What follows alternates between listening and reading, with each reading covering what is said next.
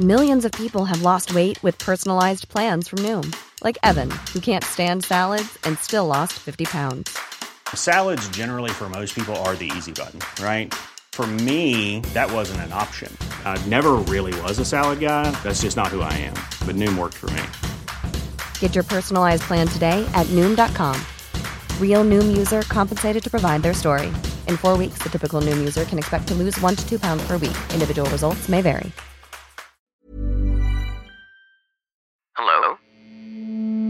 Hello? Podcast Network Asia. Project Loving Myself podcast is brought to you by Podcast Network Asia and Podmetrics. You're listening to Project Loving Myself podcast, a well being podcast that shares stories of self love, mental fortitude, and self discovery. Hosted by life designer and well being coach, Sanaya Gurnamal. Hi, I'm Sanaya Gurnamal, and this is the Project Loving Myself podcast. Join me each week as we navigate through aha moments, new ideas, and flashes of insight from candid conversations that inspire you to get started on your own project of loving yourself. Because the most important relationship you will ever have is the relationship that you have with yourself. You matter. This is Project Loving Myself.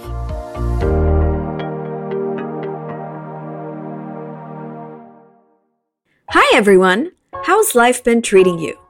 Things starting to look up?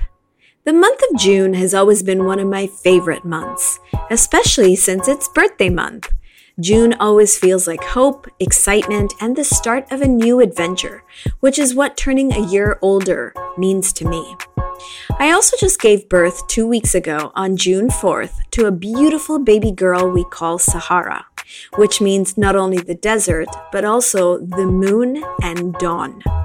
I recently came upon a quote that represents how she makes me feel. A new baby is like the beginning of all things wonder, hope, and a dream of possibilities. And that she is. It is no coincidence that she's also born in my birthday month. I do feel that the universe has given her as a very special and precious gift to me.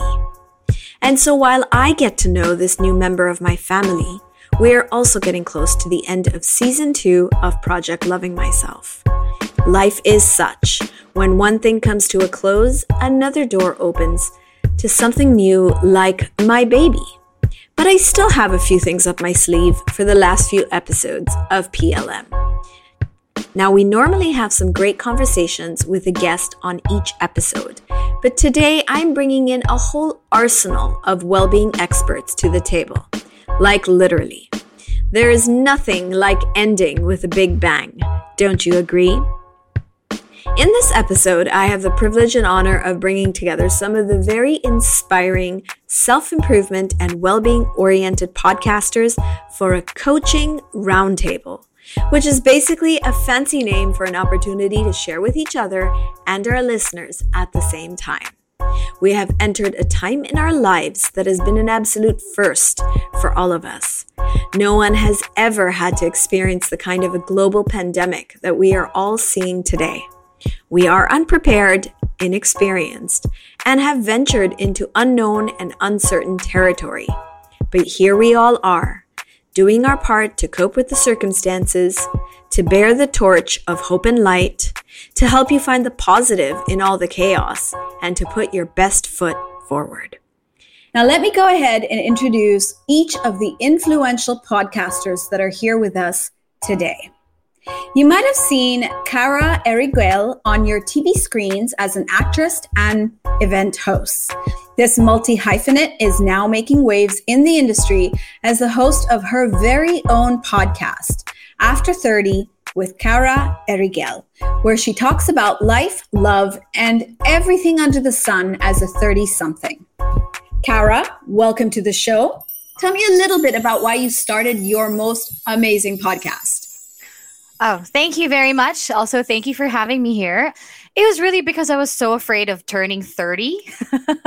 At the time, I had felt like I should have already figured out life by now. Uh, most of my friends were married, having kids, and all that. And I was still changing careers at 30. And I just wanted to be able to do what I love, which is talk in hopes of touching someone who might be going through the same things, who might have, you know, advice or even someone who really just needed to hear whatever it was that I happened to talk about in a particular episode. I start every episode with three deep breaths, mindfulness and grounding, and I end it with a gratitude shout out to the universe. So most people are ashamed of their age, even until now, or lie about being 30 and older.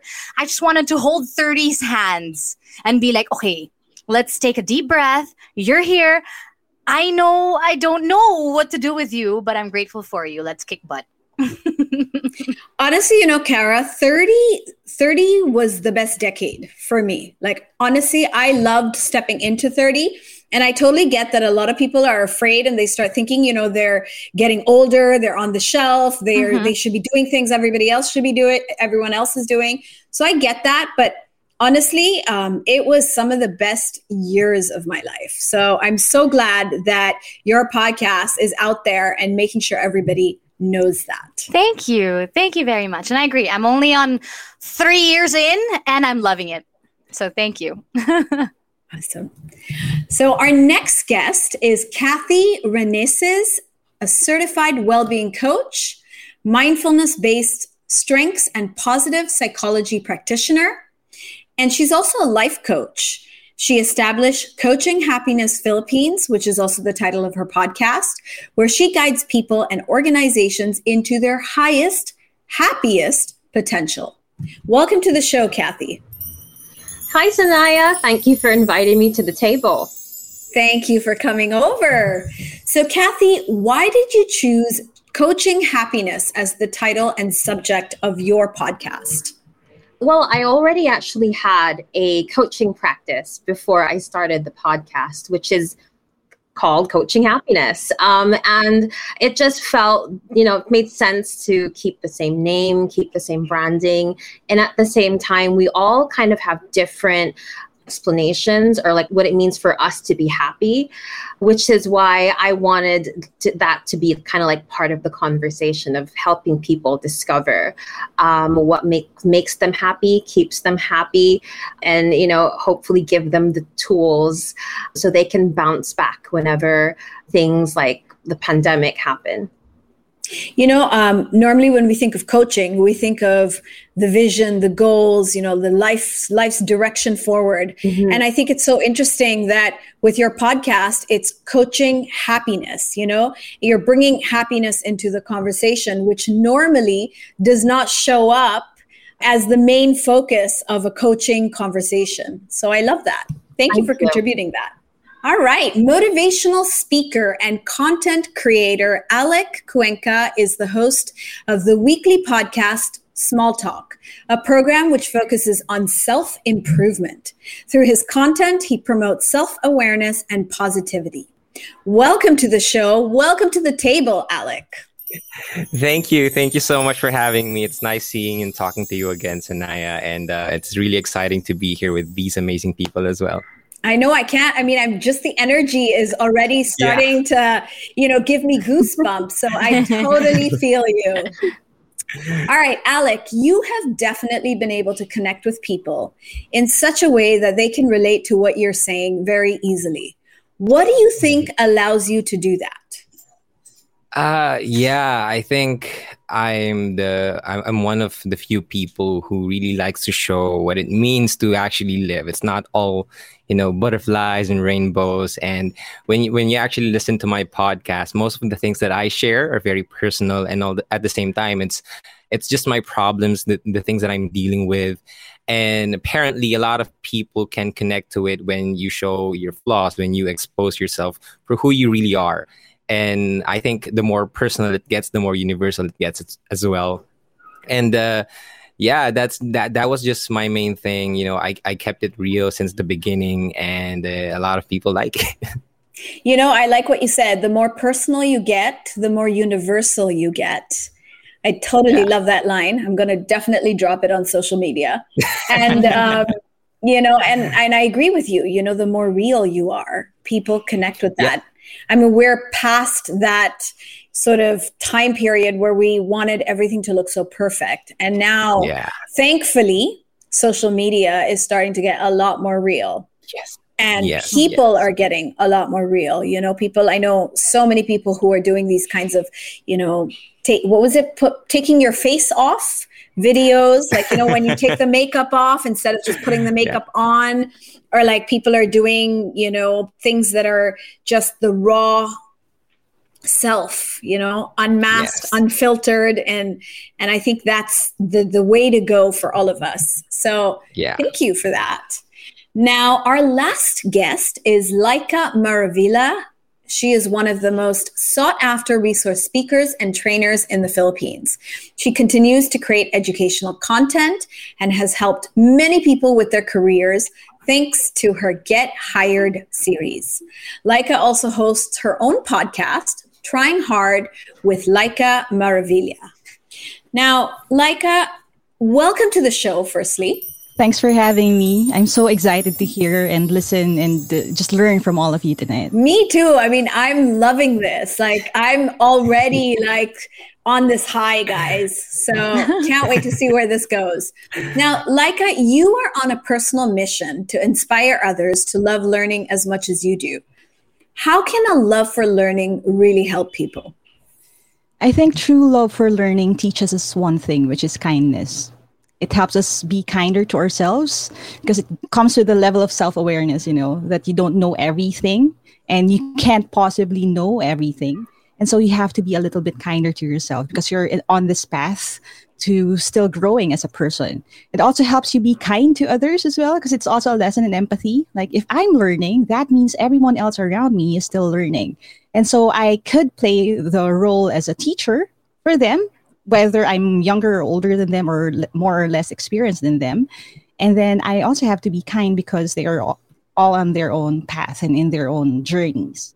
And uh, that also means that even the worst people around us are people that we can learn from. So I think it really is all about kindness at the end of the day. I know academics don't like to talk about it that much, but it's what makes us human. You know, um, I like your perspective because it's something that I did not consider before when it comes to learning. Like for me, learning is something I'm a big advocate of, but I do believe that learning helps us kind of grow and evolve and it's all about us. But I like how you spun it around and you're like, well, it's actually about being kind to other people. And that's something different and, and definitely something that I will keep in mind when talking about that. So, warm welcome to all of you guys. Thank you for sharing. I'm going to thank you already right now because you're here and you're sharing your energy and you're sharing your time with all of us. So, I've got a bunch of questions I want to ask you guys, and I'm going to go straight into my first one. So, we often get into well being and coaching after coming through our own dark days, perhaps our own set of challenges, you know perhaps we fell a couple of times we took some wrong turns. And eventually i think after conquering our own fears we learn to help other people or we feel we must help others so tell me about maybe the trigger experiences or the um, motivation that helped you or directed you to find the meaning and purpose that you found in your life today. And i'm going to actually throw this one over to alex to start with. Okay, so I, I, think I'm the youngest here, so my answer is probably, you know, the most naive one. it all started when I got my heart broken for the first time, and I was Aww. young, I was naive, and then I didn't take it very well. You know, I did what every other stupid and reckless teenager would handle it. I wrecked my life even more. I didn't eat right. I didn't sleep right. You know, I, I partied uh, every single day. You know, I was failing all of my classes, like all of them. And then there was a point that I just, you know, I just didn't want to continue. But then something like, uh, you know, something got in the way, and, and I'm still here, gratefully.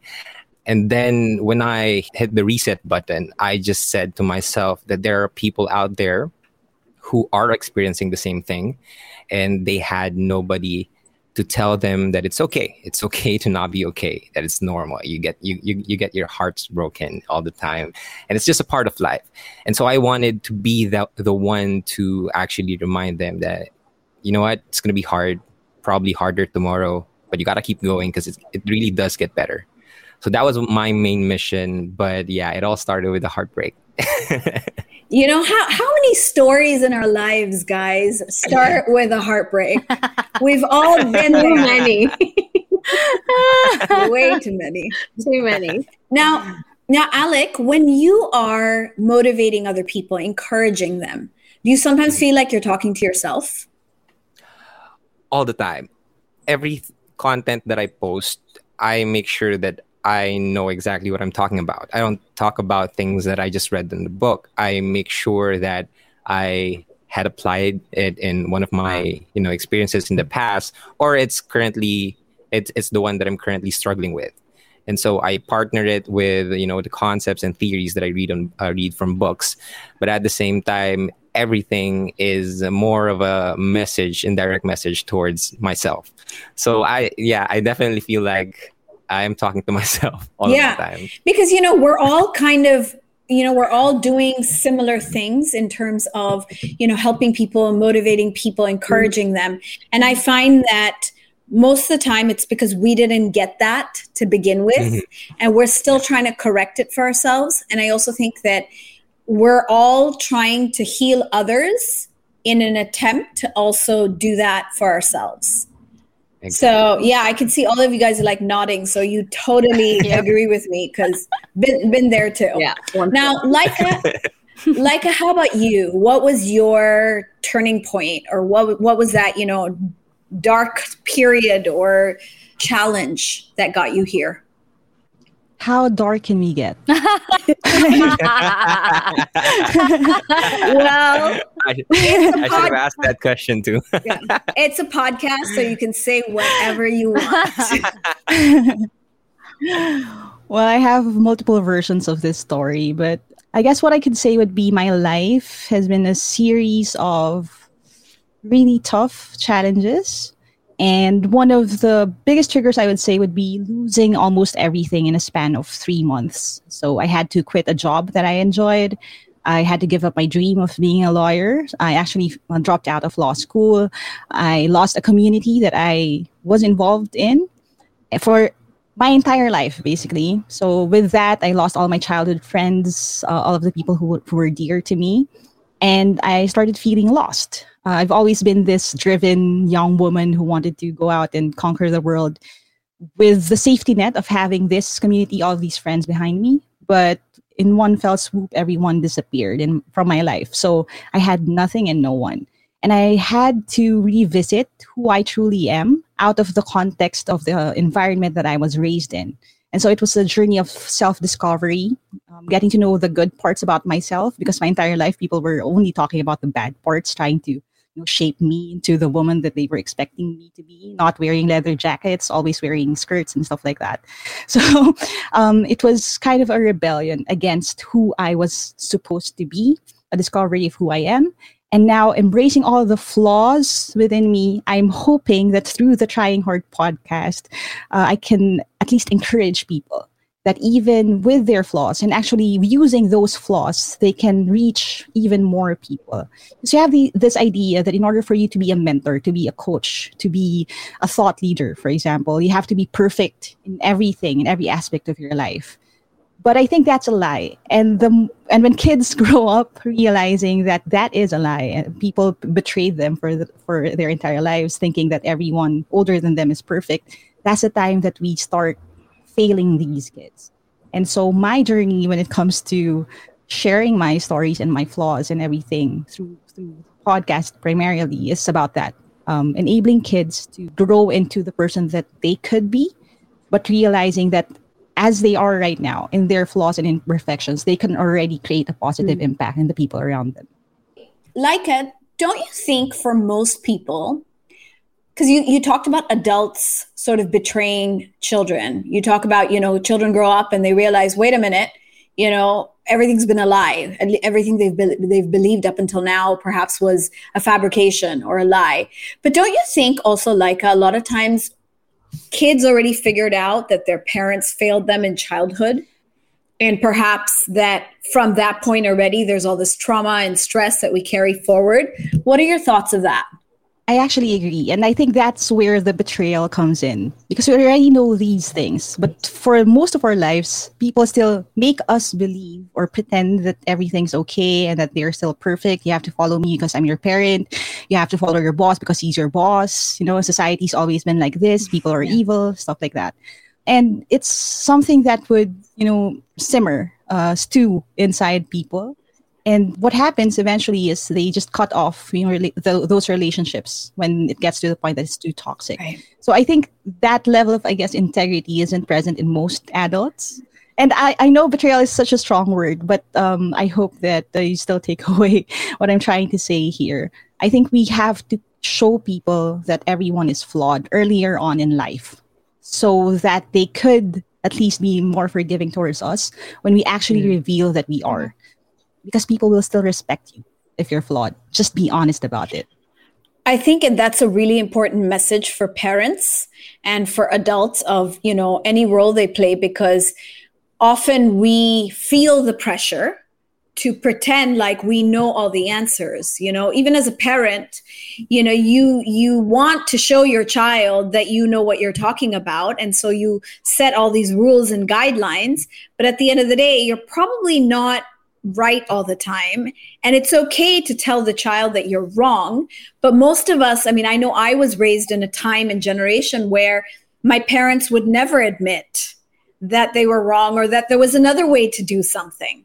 And now, you know, I was talking to my dad on the phone yesterday and I was talking to him about how he used to be that type of person where it was like his way or the highway.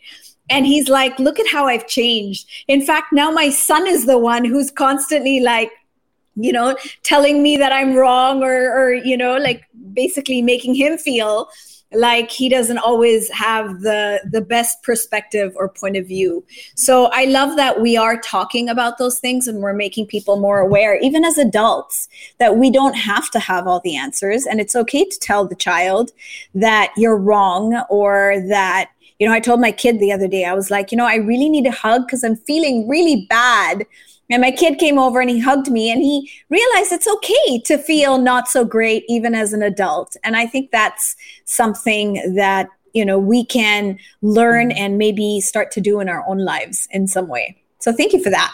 Now, Cara, how about you? What's your story? What was your dark uh, moment? Oof too many too many to choose from. Not just kidding. But i love that um, it was her right before me and then you said what you just said now because it's kind of a mix of those two. I decided to do it at a time where i just had quit my job which i thought i was going to do for forever. And also it happened maybe a couple months after my mom and my dad who were never married. I grew up in a very colorful family. I actually have three moms two dads but for some reason, they were all just friends. My my my. Wait, wait, wait, wait, Cara. Yes. Did you say three moms uh-huh. and two dads? Yeah, but we, okay. we weren't living in one house. Okay, it's, it's nothing like that. Okay. it's it's a dramedy, not just not just a comedy. No, but we all just grew up. I have like five half siblings. We all grew up in an environment where everybody was just okay with everybody. My mom became best friends with my first stepmom. But you know what? Of course, it didn't start out that way. But just as we were growing up, they all found a way to co parent. And I guess it also kind of shaped me as a person because growing up, I remember a conversation I had with my now husband. And I was talking about an ex, and I'm friends with that ex. And he was like, How can you be friends with a person who cheated on you? And I'm like, Because he cheated on me doesn't mean he's a bad person. He just made mistakes, and now we're friends, and I'm okay. And I'm just, I couldn't understand why he, you know, thought that way and I thought the way I did. And it's because I guess of the family that I grew up in that everybody was just found a way to work with each other, you know, and, and were much kinder to each other. And going back to what I was saying earlier, two months before I started the podcast, my mom and my dad separately called me on random nights. My mom was drunk, by the way. My dad wasn't. But my mom just called me and she was crying and apologizing for no reason. Just, she was just like and it was an hour of her apologizing for everything for for only loving me the only way she knew how and for not being able to do this and that. And then on a separate day my dad called me and. I'm sorry. I'm I'm feeling all the feelings again right now but um I don't know why the universe just you know had to make that happen in a span of 2 weeks that both my parents apologized to me without me asking for an apology. But it was something that uh, kind of opened something in me that I was like, you know what? Ha! Uh, our parents didn't know any better. They just, again, loved us the only way they knew how. And age doesn't have anything to do with it, right? Like what, what you guys were saying also earlier. So I wanted to do the podcast also and kind of reach out to people and be like, I'm 30 something. I still don't have life figured out. So let's all figure it out together. So there. Wow, that's so inspiring. First of all, your very colorful childhood obviously provided you an amazing education. In fact, I think the more colorful our childhood is, the more interesting it is, the more educated we are, you know, the more prepared we are mm-hmm. for how life is is quite colorful right? On its own. I mean forget even like what's happening in our personal lives. There's enough going on in the world itself. You know just watching the news there's so much going on out there. Life is colorful. Life is complicated. Life has a lot of different shades of gray. And i think that to pretend that our life, our childhood should be perfect, it's never going to happen. Mm. And so, even though I keep talking about, you know, how much our childhood influences us, at the end of the day, I think it's those experiences that prepare us for life as we know it today. I agree. Like, I know I became really strong because of all those, you know, experiences, as it sounds like uh, you did too, Cara. And doesn't it make you, yeah. I feel like it makes you much kinder, though because you understand right? You see different sides of things. It's not just like this way and it's supposed to be this way and yeah. Plus i think you do you know just like like i said you develop the empathy you develop kindness because you can understand somebody else's perspective and you know they probably didn't have it easy either. Mm-hmm. you know? Yeah. So yeah absolutely. All right now kathy over to you. Tell me about your experiences that brought you to your podcast, to the career you chose? I mean, I'm sure there's a story there. I actually find it very ironic that I'm coming right after Cara because my experience is the complete opposite growing up. um, so, you know, I've, I've always been a pretty like happy child, but growing up, my, my mom and dad didn't have the best relationship. Um, my dad was very loving, but he wasn't particularly there all the time. And um, I was born and raised in Dubai, and we kind of came here to the Philippines for around my high school, and that's where my parents kind of separated. And my mom kind of turned into this very controlling woman. So there was a lot of physical abuse, there was a lot of emotional abuse in the house, there was a lot of finance, trying to control her children financially. And that kind of just led me into a deep depression. So when I was in college, you know, uh, my guidance counselor actually kind of pulled me aside and was like, I think you should get, you know, you should get checked because I, I think that you're clinically depressed already. Um, I was skipping classes. I could sleep like 48 hours straight like as a coping mechanism for like the the sadness that I was just kind of feeling and I already tried to commit suicide one time by like taking a pack of paracetamol pills in the hope that that would kind of end my misery. And I was around 18 where I always like to say a life coach saved my life. So I I, I joined this kind of like weekend workshop. I met this life coach and he was the one that actually gave me the tools and gave me that awareness about how much control I actually had over my life. Because for the longest time, I was in this kind of like victim story of, oh, you know, I'm never going to get out of this. This is my life now. I can't imagine things getting better for me. And it was actually him that gave me all these tools to really take control of my life, take control of, you know, what was kind of happening to me, and just to make those courageous choices to help me move forward. Eventually, I discovered positive psychology and I threw myself into that. And then, yeah, later in my 30s, you know, I realized that a lot of the people around me were kind of going through the same thing. Like it was it, it wasn't clinically de- clinical depression but there was a lot of anxiety. A lot of people had different you know like they would say that they were depressed um, and they would have depressive episodes. Um, and then that's where a light bulb kind of clicked in my head and i was like you know what? You know, a life coach kind of saved my life. Like, I want to be there for people who are going through the same because I've gone through that journey and I've come out of it the other end better and more resilient for it. And that's why I kind of do the work that I do now. That's amazing, Kathy. And, you know, as you were talking, I was thinking back to my own childhood mm. and I remembered something that you know I'm, I'm aware of this memory i just maybe haven't visited it in a while and i remember being young i was probably not a teenager i was younger than that and i remember feeling really devastated about something that was going on and i was very very upset mm. and i remember thinking i wish and i lived on the um, fifth floor mm. of a of a apartment building okay and i remember thinking so i must have been eight, nine, and I'm thinking, I wish I could just open the window and jump out of the fifth floor. And at that time, I didn't think anything of it. But it was like years of healing later that I brought up that memory for the first time and I acknowledged hmm. that that's a suicidal thought.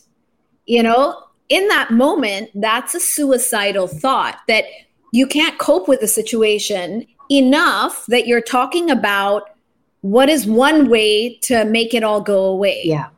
And I never thought of myself as someone who was suicidal or depressed or any of those things. Mm. But that memory opened the door to realizing that even one incident like that is enough to say that there was stuff going on already beneath the surface that I wasn't aware of. Yeah. And it brought me to another memory where I had a friend who I was very close to. And um, her parents moved around a lot. So she was in um, Japan where I was living for a while, and then she was moving. Mm. And I remember the day she was leaving, she came to say bye. I wouldn't open the door and I cried for six hours. No. Okay, so obviously there's all this stuff going on, and we don't have names or labels, or at least we didn't that time. And there was such a lack of understanding back then. I think that's changed a lot. And I think adults and parents recognize when their kids are actually going through something and they're a little bit more also careful about how they trigger their own children. Mm. But I think it's because of our own experiences that we have come to a point where we realize what people need or how we need to help people which brings me actually to my my next question so each of us who are here on this table we have our own like special advocacy our own message point of view maybe you call it your mission when it comes to well-being coaching self-improvement so and I think it's our experience, obviously, that have shaped us to develop these different sort of uh, directions in our life. So tell me what is yours and why? Okay. And I'm going to start with Laika on this one. It's hard to sum it up in one sentence, but I always say that my goal is to democratize access to education here in the Philippines. And in many ways, it's the same when it comes to the way that I coach people uh, through their personal journeys. I love how Kathy said tools, right? Um, that's what coaching is about. That's what positive psychology is about. Giving people the tools that they need to hopefully deal with their problems in a more positive way. I love how you said uh, choosing words, like, right? Having words for those emotions. And even teaching people those words, like the difference between frustration and disappointment and sadness and grief. Those are things that a lot of people don't have access to.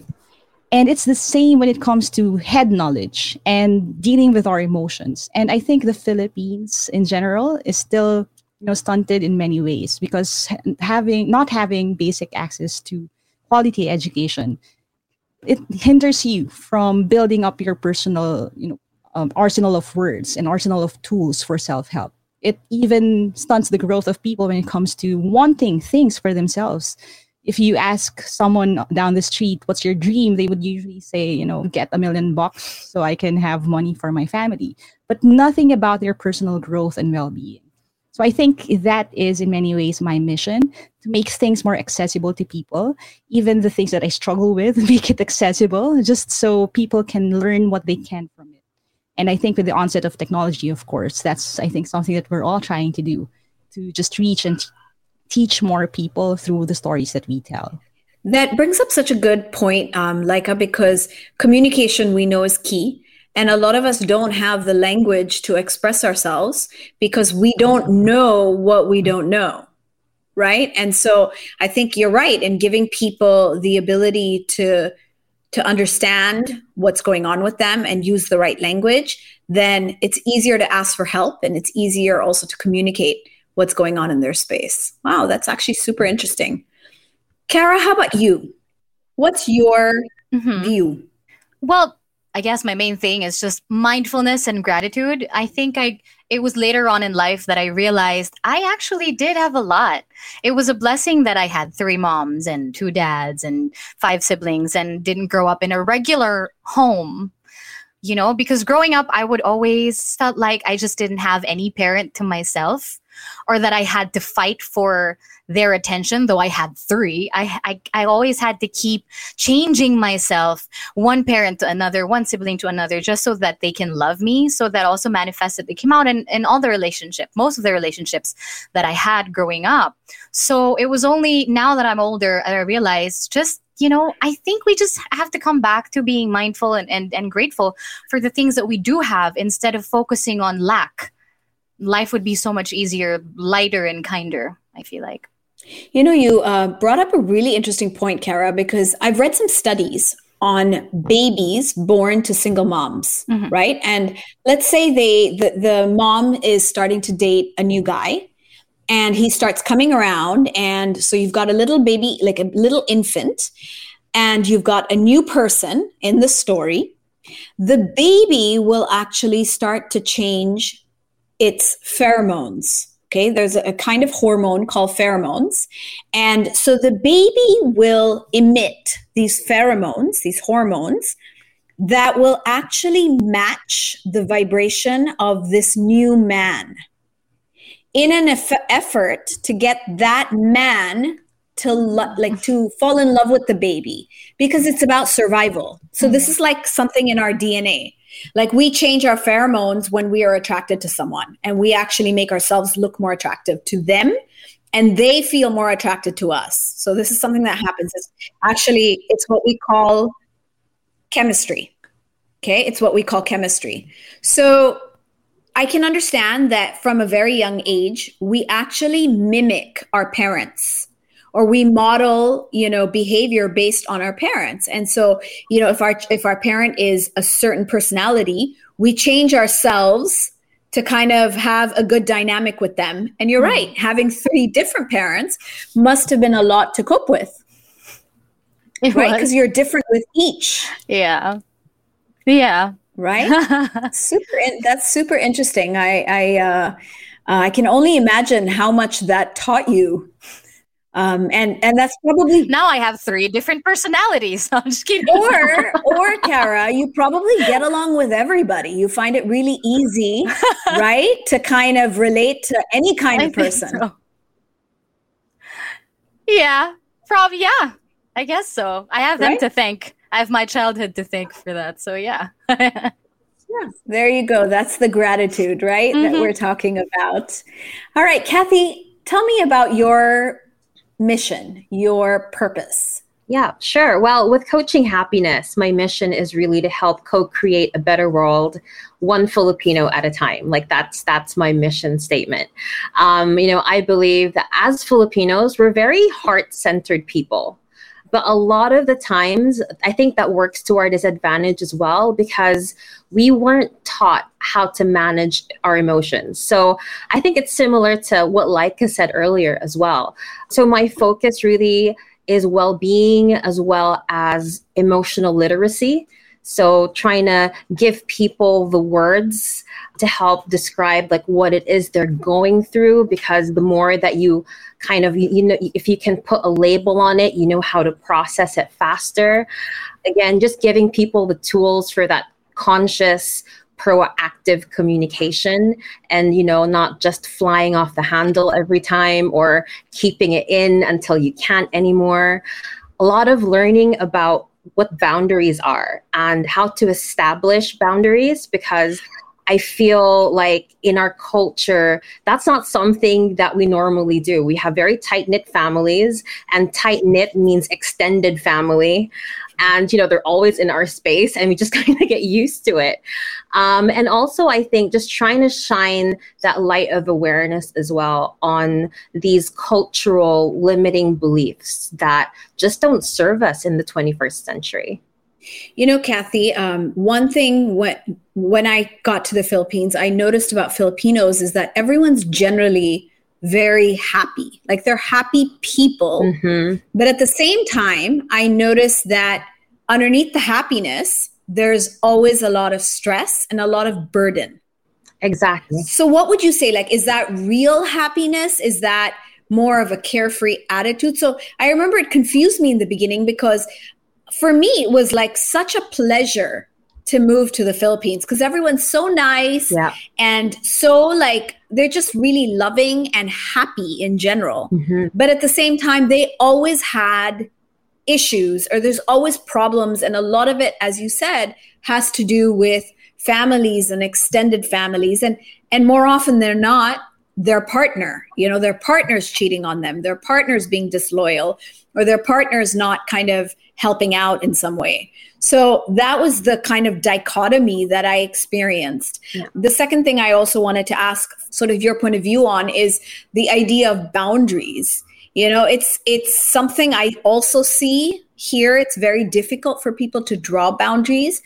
People don't know what it feels like to have personal space or to ask for personal space. So what are your thoughts on that? Yeah. Well, um, I think for for the first question, I think it's a little bit of everything that you mentioned. Like there is this almost like a mask because that's what we were taught growing up. Again, it's like it's it's a limiting belief system of, you know, are you know you why why are you why are you sad? Why are you mad? Why are you whatever the negative emotion is? And then they kind of attach it to like, aren't you happy? Like you know, aren't aren't you happy to like be with your family or aren't you happy to spend time with your husband?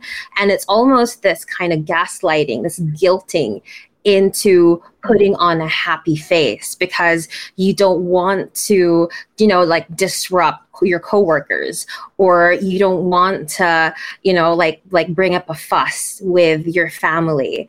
And again, I think that really all goes back to emotional literacy.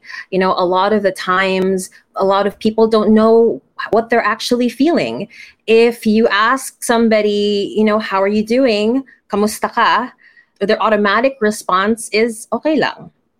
And you know, what is okay lang? What does that even mean? Instead of, you know, if you ask, if you ask, I don't know, maybe like an American, how are you doing? They can articulate exactly what it is they're feeling. Like, oh, I'm having a really bad day, but I'll get over it. Or, know, today's been really good. Thanks for asking. And again, I think it's a cycle. Like it goes back again to that limiting belief that we had growing up as kids, where when we would try to express ourselves, you know, our parent would go, "Shh, don't, don't, don't, don't, don't be noisy or don't talk." You know, like you should, you should only be seen and not heard you know or if you know a kid you know that baby or that kid stubs his toe or falls on the ground. It's always, oh, quiet, just quiet, just keep quiet. And I think we've internalized that a lot, right? As opposed to like, I remember like growing up among the Brits, you know, if somebody like scraped their knee, the mom would ask, does it hurt? Where does it hurt? and the kid could point out here like my tummy aches or you know like my knee hurts they were allowed to articulate what it is that they were feeling for us it's a lot of just kind of pushing it back holding it down. Um, you know always put on that happy face because you don't want to disappoint the people around you. So i think really the challenge here is to get people to be able to like pluck up that courage to say this is how i feel and own it you know not and not be apologetic for whatever it is that they're feeling. From my experience coaching that's where a lot of the reasons why we don't speak up comes from. There's a lot of guilt for some reason and a lot of shame for telling people that we're actually not okay lang. And then yes going back to boundaries i think that kind of problem is also a big part of of what happens when you don't have enough emotional literacy to kind of say hey you know you're encroaching on my space. So if somebody does have boundaries a lot of people interpret it as oh you know what? Like she's just being really bossy or oh i don't like her. Like she has an attitude. You know we label it as something negative when actually this person is just really trying to let them know that it's not okay and for people who don't know that that's allowed in a sense um, you know they kind of feel for lack of a better word butt hurt because of it so I think there's a lot of education. Me and Laika should probably work together on this, but there's a lot of education around how to um, you know, like manage emotions and process it and explain it in a way that people here can kind of really understand and get without feeling that they're being attacked or that they're being looked down on, if that makes sense. It makes complete sense. And I like what you said. You said, own it. You know, whatever your emotions are, whatever you're feeling, own it. And that's a really important message. I also noticed, like, from a lot of what you were saying, it's a matter of vocabulary. Yeah. Like you talked about how, you know, in the US, for example, they have so many different ways of responding to how are you today? And all of those are acceptable.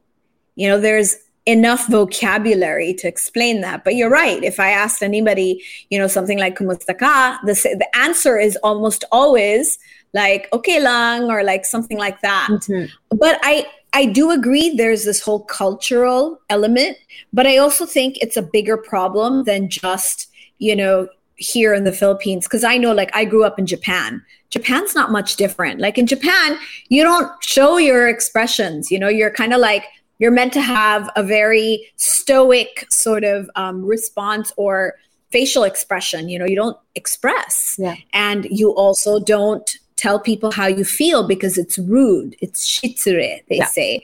And you also do your best to always seem, you know, like you're happy or you're comfortable, even when you're completely not feeling that.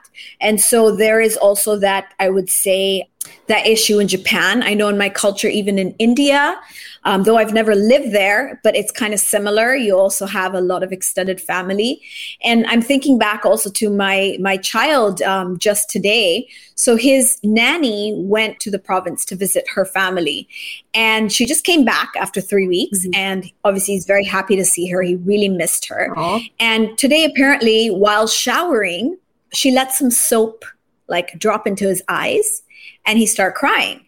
And he was crying for like 30 minutes almost okay i'm exaggerating. He was crying for a good 10 minutes. It feels like 30 minutes you know when you have a three and a half year old who's who's bawling. Anyway so i'm i kept asking him i'm like well what are you feeling? You know why are you crying? What happened? What happened? And neither my his yaya nor i could figure out why was he crying. Mm. and i remember kept, i kept thinking in my head you missed her. That's what you're trying to say is how much you missed her. Mm. And finally, I had to bribe him with biscuit. And I'm like, okay, I will give you a biscuit. Just tell me how you feel. And um, finally, he was like, oh, you know, the soap got into my eyes. And that's why I started crying. And I looked at him and I said, You've been crying all this while because a little bit of soap got in your eyes. Does it still hurt? And he's like, No. And I said, Was it a lot of soap? And he's like, No, just a little bit. And I said, Then why were you really crying? And then he just looked confused, like, Hmm, I guess that was not why I was crying, you know? So even like our children, and, you know, I'm very communicative, I'm very vocal with my children, and I'm constantly asking them questions like, how do you feel? And mm. sometimes I know it's annoying, but I'm always asking them that because I want them to express. But I think that from a young age, you know, we have to be taught to express and recognize our emotions. And most of us are walking around not knowing how to recognize our own emotions, much less help somebody else with that. Mm. Right. And so I'm actually going to go over to you, Alec, because you talked about how in the beginning you had the heartbreak. That's what got you started. And then you talked about how it was your own experiences that really provided the material for what you are connecting and relating to other people you know on those same sort of issues or challenges. So talk to me about you and what your point of view is. Yeah can, can i just say i just love listening to all of you. I was like i'm not even thinking about what what what would i say? I i, I just want to sit here and just listen to all of you guys. You guys are really amazing.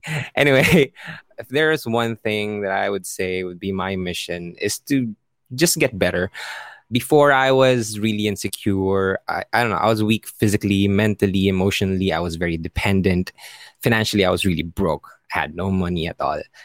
And then um, I, you know, when when when my lowest point came, my, when my rock bottom hit, I said to myself that I, you know, that's the reason why I really love your podcast. And I, I really love the title, like Project Loving Myself, because that's like my thesis in my life. I need to love myself. I will make myself my own project. And so I said to myself, look, I'm at my rock bottom. Nobody likes me. I'm insecure. I, I won't go to you know uh, I, I won't have any good future with this you know where i'm going right now and so i made to, i made a commitment to myself that i need to be better I gotta be better and I gotta love myself more. And uh, you know, I when you look at the different like um, books or the different people who will shout at you. Like be better. They're they're they're always really harsh. They're always really strict. They're always really um, like you know the old school teachings or like the very traditional way.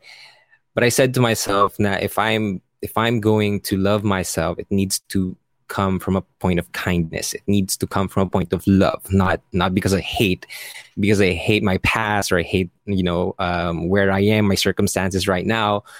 I I needed it to come from a place of love and kindness, and so I said to myself, I just gotta be better. And surprisingly, um, you know, the podcast that I started, it was a side, it was a hobby that that I said that you know if I wanted to be better, I, need, I needed to step out of my comfort zone. So I started the podcast. And then when I got better, I was surprised to see that the light that I turned on inside of myself radiated to other people. And that in turn, um, you know, inspired them to inspire other people as well. And so if, you know, I'm going to summarize my whole mission is to put myself in the front and show that it is possible to get better. Wherever you are, whatever circumstances you are in, you can get better. So that's basically my mission. You know, um, Alec, uh, reminds me of a quote that I love by Edith Wharton. And she says, It takes only one candle to light a thousand. Okay. And really like what you're saying. So, wow. Okay. Wow. And you're right. You know, just listening to everybody is just so interesting. Like I'm learning a lot. I'm sure you guys are also picking up things from each other. Now, before we get to the next question, we're going to be right back after this short break.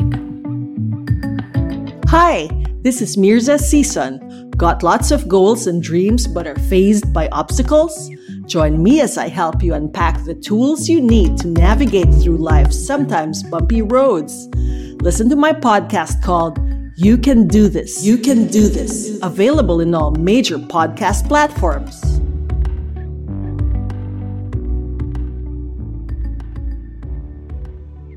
All right, next question, guys. Mental health is going to, I mean, it's already been a huge I think, issue for everyone. Mm. But I think it's going to take an even bigger toll by the time we get to the end of this pandemic, whenever that is, right? And it's already been affecting motivation, our spirit, uh, our ability to have healthy relationships if we can have them at all, given the social distancing. Yeah. But also, you know, being able to interact with others again. I don't know about you guys, but for me to go out and meet people is like, it's weird and it feels like am i doing the right thing you know i'm just kind of like there's way too many people here and there's all of like four people you know and I, I i have to go see my, you know, OBGYN because I'm pregnant. And sometimes I get into the elevator to go up to to her floor. And if there's like more than two or three people, I'm like, it kind of feels claustrophobic already. So, you know, even for me who has a pretty healthy mindset, I would say, this is not going to be easy to come out of it. So, what are your thoughts on that? Where do you stand? Um, what do you see as as going to be the challenge or the way to go with uh, the situation that we are all working through today? Mm. So, I'm going to ask you first, Cara.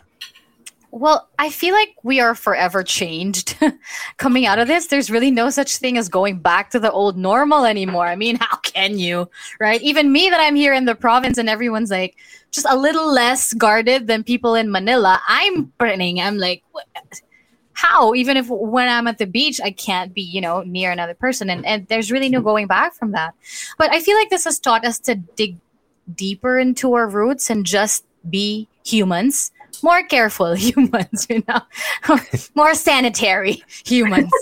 sure. Just to this to kind of um, disconnect and connect mm. like a restart like when you restart your wi-fi i feel like that's what this whole thing um, has done for us and and we, there's really nowhere else to go but up from here and try to get better right i feel like we've had a lot of time to work on ourselves and even if it's going to be harder to meet people outside, we're meeting people online more now, actually. So, yeah.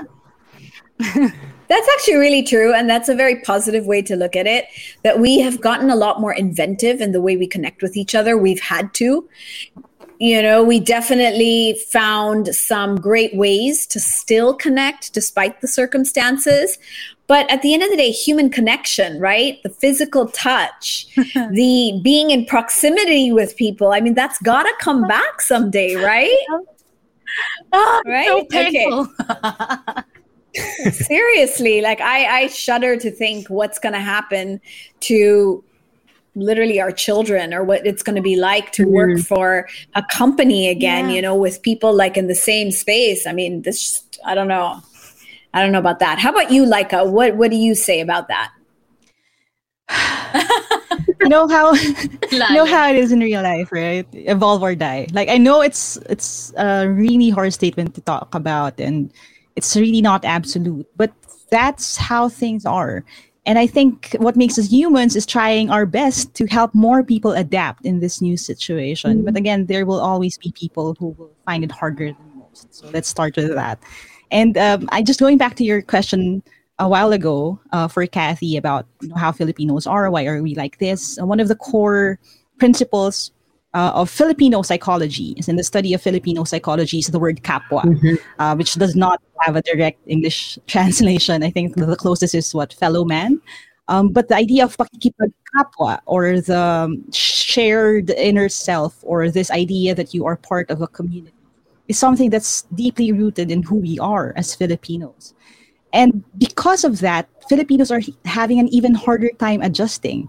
And the sad part is they're turning to social media to kind of, you know, dampen the blow, to have that sense of self, even um, in this, well, I wouldn't say fake, but in this virtual environment. And we see that happening every day. Like people want to belong on social media. They would say things, post things, pretend to be someone else just to find some sort of belongingness in the community. Now, that's okay to a certain level, but then if you are belonging in a community that drives other people into other communities and this, you know, battling with other communities online, then again, it takes a toll in society in general.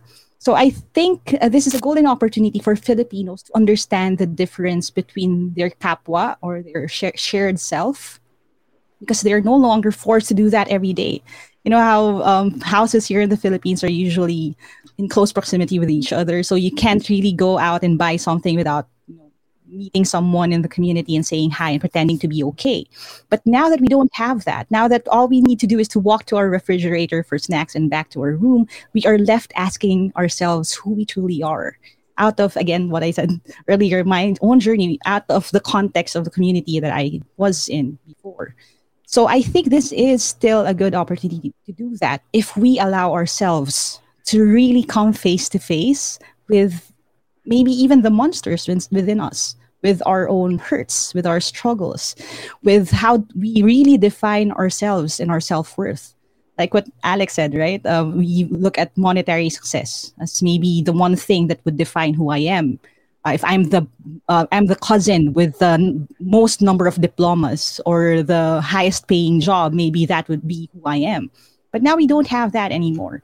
So it's either we own this time in our lives and learn the most out of it and see who we truly are and how we interact with other people without that notion of this is pakikipagkapwa, this is me pakikisama, or this is me uh, pakikiramdam lang, uh, or trying to feel my role in society. I think we will have a better generation to face the new world that we're going to have to face because all of us will then be motivated um, so self motivated, not doing things just for the grades, the applause, or um, the, the titles that come with it. Even the learners these days, I know they struggle with online learning, but I keep telling that, them that maybe it's the optimist in me that if you learn how to learn, if you learn how you learn, and if you learn why you have to learn, then you would emerge out of this pandemic with maybe not the best grades, but as a better person, because those are the values that will take you further along in life. So true. Now, like a couple of thoughts, okay, about what you said. So, am I right in saying, even in the Filipino language, right, there is a tense for us? Like, there is a shared, right? There's always like, it's me, you, them. It's always like an us. So, I, mm-hmm. I totally see where you're coming from, that it's in the culture, right? But at the same time, for most people, like you said, that's their identity. And now we've got this pandemic, which has brought down all these walls where they didn't exist before. And suddenly, people who are not prepared for this. I mean, nobody told them this was going to happen. It just sort of like dropped down, you know? And people are scrambling and they are not sure how to handle this and deal with this. And we're not talking about like just small communities of people. I mean, this is widespread, right? This is in every strata of society where this kind of who am I? Who am I without my community? Who am I without my extended family? Who am I without, you know, my whole barangay or my whole village or whatever it is, right? It changes everything, doesn't it? And you know do you see that showing up with with people that you interact with or people you might be coaching? I mean is this something that is really real for you guys? How about like like us i'll start with you and then i'll ask some of the others on that same point. I think it's it's really evident in the, the younger generation but in a good way. In the older generation it's more scary for them i feel um, for example, my parents, both of them are retired, and my mom prides herself in helping other people. They're the couple who, that people would call if their car stops you know, on the highway, no matter what time it, it is. They, they're the couple that uh, would help people bury their dead, guard their sick while they're in the hospital. But they can't do that anymore because they're stuck exactly. at home. They're senior citizens. And now my mom is actually struggling with that. Like, who am I if I'm not Mama G? They people call her Mama G. Mm-hmm. Uh, people yeah. are still asking for her help, but you know she doesn't know how to use GCash or any of those online tools, so she can't really pass the money without informing us or her daughters. My dad, who was the one who was always you know driving to these places, he's stuck here at home trying to get his grapes to grow. It's an impossible task in the Philippines. that's like I think he knows to, that too, but that's his way of channeling this energy towards something else. Mm. And now they are forced to like look and take stock of the decades um, that passed in their lives and the time that they didn't spend with us in trying to to help so many people out there. And then they see actually the, the truth, which is we don't have that much of a relationship within the household because they spend within. most of their time outside. And now yeah. they are struggling with that. And it, now we get to help them uh, confront that reality for for the younger kids as well. You know, uh, so many kids. Uh, I think one of the episodes that I didn't I didn't expect to do well was an episode I called "Why Smart People Don't Try Hard." Uh, I, it was kind of a confession for me because it, it was my life story why I don't try because I don't want people to think that I'm not smart if I actually try and fail. And I didn't think it would do well, but the kids these days are talking to me about that episode because that's how they feel. You know, so many achievers when they were in, in grade school or in high school are hitting college and it's online learning and these are the kids who are so used to having their names called first when it comes to the, the high scores. Uh, you know for a semester everyone was either pass or fail. So even if they did their very best it was just pass and everyone else passed even the classmates who didn't put an effort like they're having hard time doing that but again um, it's those who will embrace it that these definitions that we slap on ourselves um, and how we compare in our communities, if we get rid of that, I feel that's the time that we will raise a generation that would truly focus on themselves. Because more than, um, I mean, it goes hand in hand, I think. The way that we Filipinos don't know what words to say for our emotions, we think that it's a selfless act. When this pandemic has forced us to confront all of these issues within ourselves, which will actually be the real change that we need moving forward. If only enough of us actually survive. That's that's a question. You know you're talking about a major cultural shift that is happening needs to happen and will probably end up happening. You know for the average filipino to go from service to others which was what they knew to finally learning to serve themselves which is honestly it changes everything in so many ways mm. you know because it's it's suddenly about your yourself you know your relationship with yourself your relationship with your partner your relationship you know with your god or your creator i mean this is like a major game changing experience for filipinos culturally and i totally i totally see that mm. now alec what do you think about that yeah, I think that's really interesting. Um, you know, you mentioning that there is a cultural shift. I was thinking that, yeah, self love wasn't cool before. Like nobody would talk about self love. It's like always, you know, um, help your parents when you graduate. It's like the typical Filipino path. But I guess you know I could really resonate with the things Coach Laika said when um, when when the pandemic happened. We're forced to just be with ourselves. We, we're forced to figure out who we really are in, in opposed to who we thought who we were before and this could also be a great chance and person uh, for us to know know really who we, who we can be in the future and for me that has been my you know my feel or my take on the whole pandemic thing like I, I'm a big fan of the code. Like, there's a lot of things, like, focus on the things that you can control and let go of the things that you can't you can't control. And I've always been hearing or reading that quote, but this is actually the first time that, you know, your whole life depends on it. Uh, can you actually focus on the things that you can't control and let go of the things that you can't? And so, more than uh, it is a mental health adventure or journey for me, it's also more of a spiritual journey as well. And um, I think when I when I got to realizing that and the pandemic has stripped most of the people um, all of the things that they thought was important it it made them question themselves what do i really value in life and turns out it's the things that money can't buy it's it turns out it's uh, things that we, we we see on a daily basis but we don't appreciate it enough and so this has been a journey for me and i mean that's that's practically what i'm trying to teach and share on social media as well is that there are a lot of things that you can appreciate and be grateful for, even though these uh, the shift is happening or the pandemic is happening. And I know a lot of you guys are doing that as well. But yeah, th- that's my take on you know what Coach Laika and Sanaya was talking about. Yeah. You know, also, um, it brings me to another point, uh, Alec. I definitely do believe that COVID is one of the biggest equalizing factors that we've seen in a long time. You know, at the end of the day, you don't get to choose based on how much money you have, you know, what work you do. I mean, at the end of the day, people are struggling and it doesn't matter what you do or don't have, right? I mean, there's some countries like in India, it doesn't matter how much money you have. And in India, it's a kind of place where you have the more access you have to a lot of things. And there, people are just they're going through a lot, you know, with the whole situation, you know, with the the new strain and the number of cases that happened.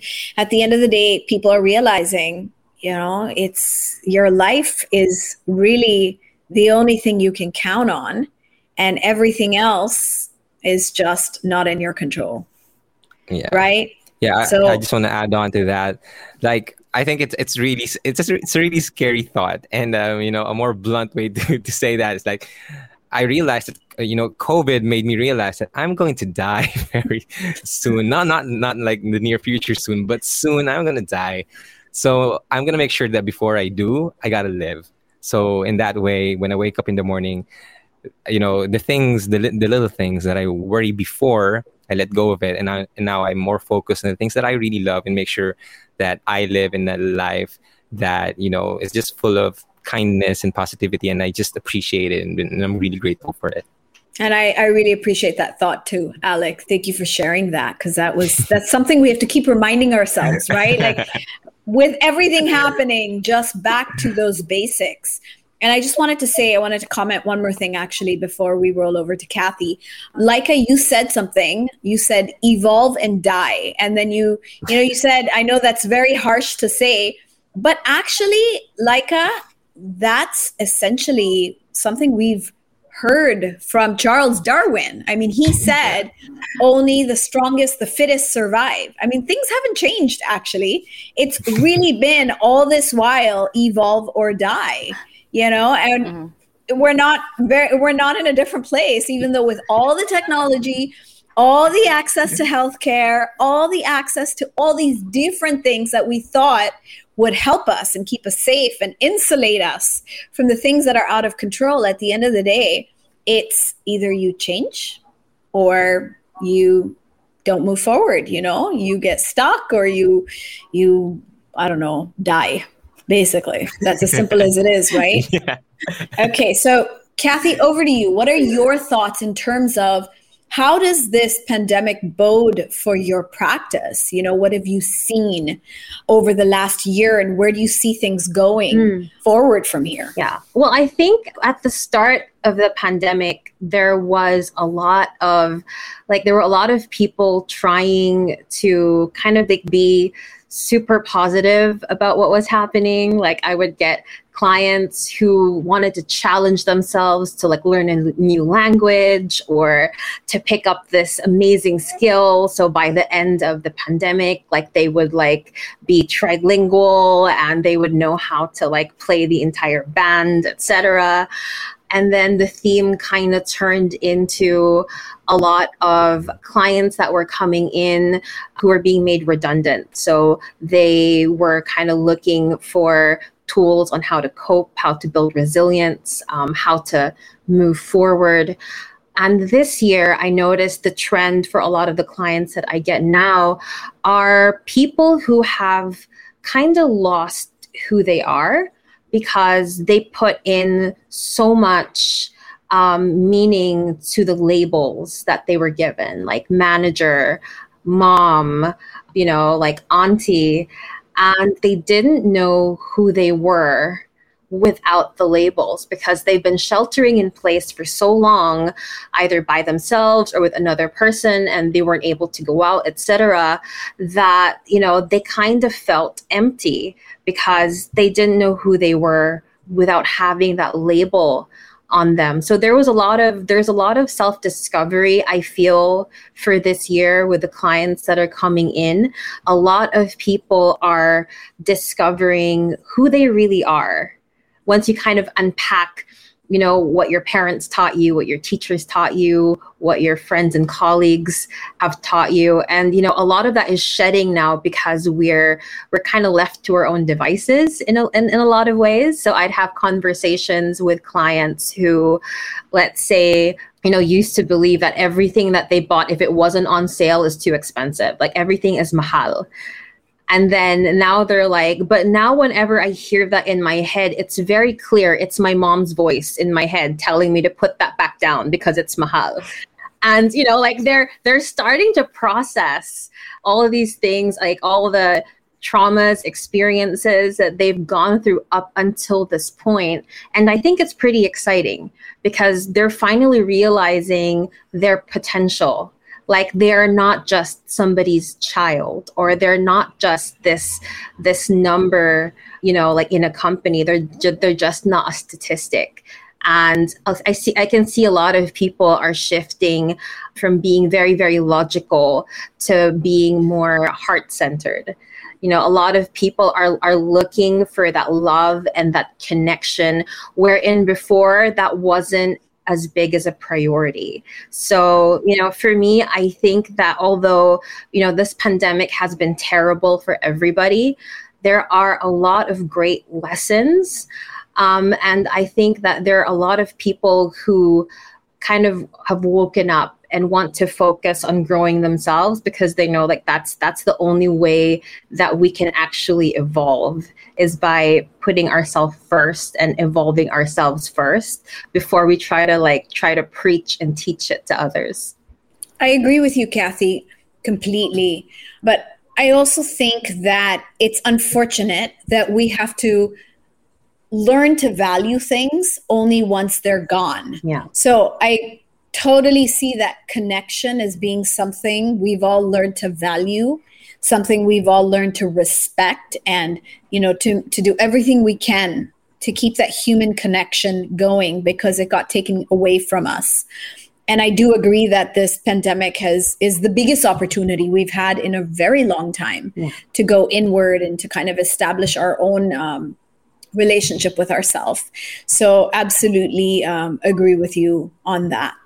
Now, given everything we've talked about so far, and honestly, you guys have made some really brilliant points, um, brought up some things that I think a lot of us can relate to. What advice would you give to our listeners today? Where do they go from here? How do they create their best possible future? from where we're at today. So I'm going to start with you, Alec.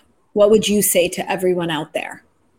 Yeah, um, to everyone who's listening and you know who just wants to create their best future, I think you just need to start being better, being one percent better. Just focused on finding one thing that you can improve on every single day, and uh, you know eventually it will compound and will you know you will be there. You will get better and you will create the best future for, for yourself. Awesome. I love that. All right, Cara, how about you? What would you say? Uh, you can't give what you don't have.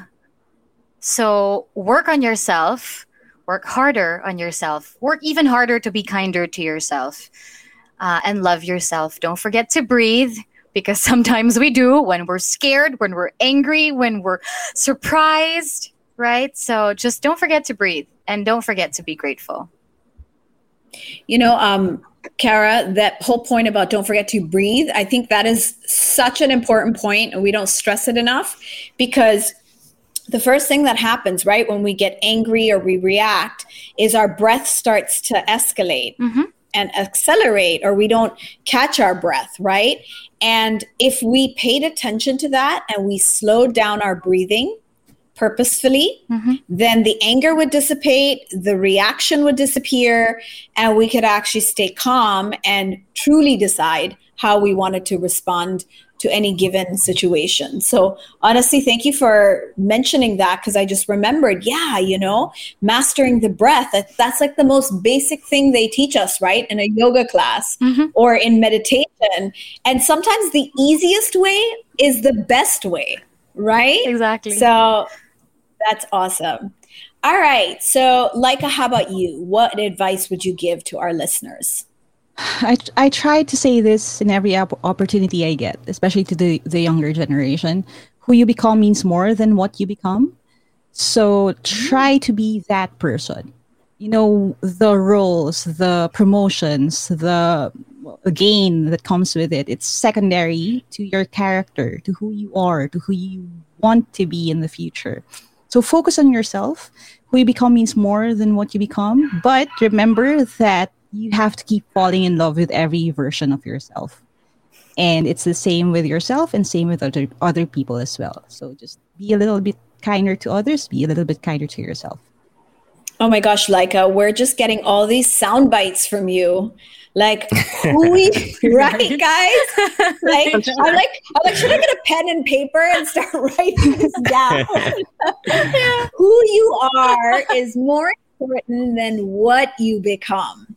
And it's true. We focus so much on the promotion, on the title, on the, you know, role and responsibility. And it's so true that it's not about that, but it's about who you are you know and that really is only something that you can give to yourself. Nobody can give us that right? All the other stuff people can give us titles people can give us promotions people can like give us awards or recognition. But who we are the only person that can do anything about that is us. Wow guys so powerful. This is so powerful All right, Kathy, tell me about your advice. Um, my advice is just have the awareness that you are in control of your life. So, you know, have whatever goal, dream, vision, start with the end goal in mind, work back from there and find out what habits you need to build in order to prepare you for when you do get to whatever that beautiful vision it is that you have for your future and and that's key right? We need to all hold a beautiful vision. We all need to know where we're going and what we want. Mm-hmm. this is like super super steroid like this is like advice on steroids. That's what i'm trying to say. All right guys. So last question for today's episode. Tell me guys what is your project loving myself mantra for today? And what i mean by that is your self-love quote inspiration, message, what you would like to kind of sum up for today's episode and give that as a gift to our listeners. So let's start with uh, Kathy on this. Okay. Well, just, I, I guess, just from this experience of being able to do this podcast with all of you wonderful people. My mantra is radiate so much love and happiness that it sends off so much positive energy, it shifts the vibration in the room. Love that. Positive energy is always something we could all do more of. Okay, rolling over to Laika. How about you? Let me start by saying that out of the worst experiences come the best teachers, and everyone here represented can I, I think would agree with that. And um, when it comes to life, it's okay to be a try hard. You can try again, you can try harder, try better, try smarter, try later, or try something else. Just keep trying. That's what life is all about. And that's where your your podcast sort of comes, right? Trying harder. trying a bit more. yeah, I know, right? I I caught that, and that was awesome. Very smooth. All right. Um, how about you, Alec? Yeah, I just I just want to say what what Kathy also mentioned is that you know this has been really amazing, and I love the frequency, the vibration, the energy in this room, the virtual room, and I'm just really amazed why I'm here. Like I, I you know, I, I, find myself, I found myself like in, in, short glimpses, like, why am I here? These people are so amazing. Like, what? What? Because okay. you're amazing. So, Wait, I guess, I know, you're yeah, amazing so, yeah. So I guess I, my project loving myself mantra is if you want to find better relationships, if you want to meet better people, then you need to have a better relationship with yourself. It starts with that. So yeah. Oh, yes. I think we're all nodding our head and we're all saying in our heads, like, yes, absolutely. Awesome. Okay. And Cara, how about you? I'll try to do what Laika did. Also, I'll plug mine. I'm just kidding. No, but but this, I just want to share this a uh, quick thing because this is what I learned to do recently. Every morning, I try to do it every morning. I breathe in love, I breathe in joy, and I breathe in gratitude, and I exhale love, joy and gratitude as well. What you take in, you will also give out. Beautiful words from really powerful, inspirational people here. It is really a blessing that I was able to get all of you guys here at the same time on this podcast. I am so truly grateful to you guys. And I don't know if you guys out there are listening in and feeling this energy in this space between all of us. I mean, it's just like zzz. So, honestly, this is such a great collaboration. I hope we do more of these in the future. Yes, please. Yeah, and I think we should rope in like more people and turn this into like something bigger and bigger. Um, I think there's definitely strength in numbers. And I think group energy just, you know, magnifies everything. So, um, once again, guys, I really appreciate that you're here with me and that we're sharing all of this with our listeners. Before we close, I would love for you guys to not shamelessly, but with complete pride and joy plug your podcast and tell people you know to come listen because at the end of the day more people should be listening to all of our podcasts. More people should be inspired. More people should be changing their lives for the better. And i think the more of us that get together and touch people, the more they will inspire other people around them. And that's really the ripple effect of love and light. Like I think, I think Alec, you mentioned this, Kathy, you mentioned this about like radiating that vibration and light onto others. And that's what um, I think binds all of us together. So go ahead, Kathy. We'll start with you. Tell us, tell our listeners about your podcast. Yeah, thanks, Naya. I'd just like to invite everybody to catch the Coaching Happiness podcast, um, available wherever it is that you listen to podcasts. They're very short, 20 to 30 minute episodes of well being topics and well being in the workplace topics. Perfect for if you are washing dishes or sweeping the floor or whatever short chores you're doing and just want a little bit of company. Awesome. And Cara? Yes. Hi, everyone. Please check out After 30 with Cara Erigel on Spotify, Apple Podcasts, and wherever you listen to your podcasts. Uh, it's just a 30 something reminding you to take deep breaths and live with gratitude. We talk love, life, fear, relationships, career, sex, food, money, good books, and how life is so much different and oddly the same after 30. And you know what, Cara? You cover like so many topics.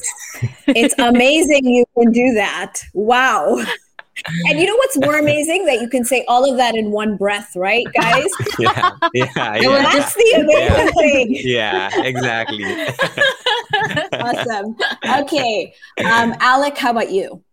Uh, guys, go listen to Small Talk, Small Conversations with Huge Impact on Spotify and on, and on Apple Podcasts. You can also follow me on Instagram and on TikTok at Small Talk po- Podcast. I also post some motivational and inspirational messages there. Super.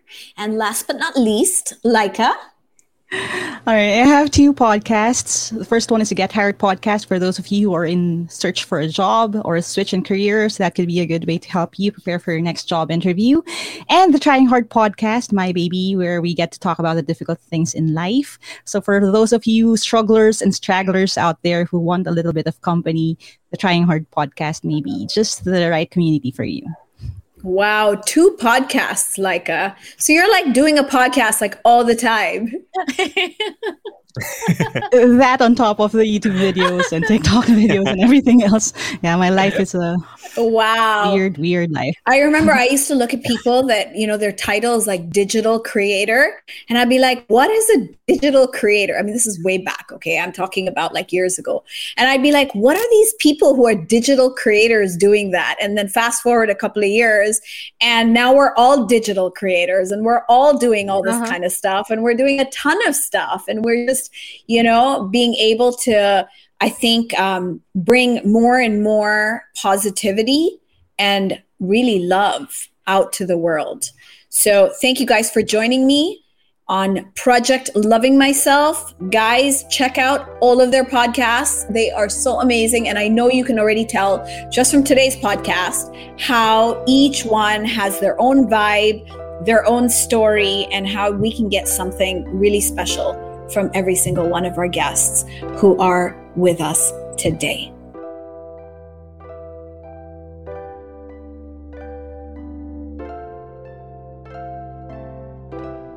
Did you like this format for today's episode? I like doing things differently every now and then, as most of you know. It keeps things fresh in our minds and keeps us from getting stuck in a rut. So do try things differently whenever you can. Take a different route to work, show up early for a change, or even take the day off for some self care. Now, if you picked up anything interesting from this episode, do share on Instagram and Facebook, and don't forget to tag at Project Loving Myself podcast and at Sanaya Gurnamal on all social media channels. I would absolutely love it if you can follow the podcast on Spotify and definitely give me a rating on Apple Podcasts. Share this podcast with your friends and family if you think it will make a difference to their lives. This week's Project Loving Myself quote for you is Life begins at the end of your comfort zone by Neale Donald Walsch, author of the Conversations with God series of books, which is a fabulous insight into the mind of God. This series helped me to really understand two very important questions What is our purpose? And why are we here on earth? So do get a read if this is something that interests you. Thank you for joining me on this week's episode of Project Loving Myself. We are getting to the end of season two, but season three is right around the corner, so exciting times are still ahead. So keep going, hold your head up high, and remember, you are loved. This podcast is brought to you by Podcast Network Asia and powered by Podmetrics. The views and opinions expressed by the podcast creators, hosts, and guests do not necessarily reflect the official policy and position of Podcast Network Asia. Any content provided by the people on the podcast are of their own opinion and are not intended to malign any religion, ethnic group, club, organization, company, individual, or anyone or anything.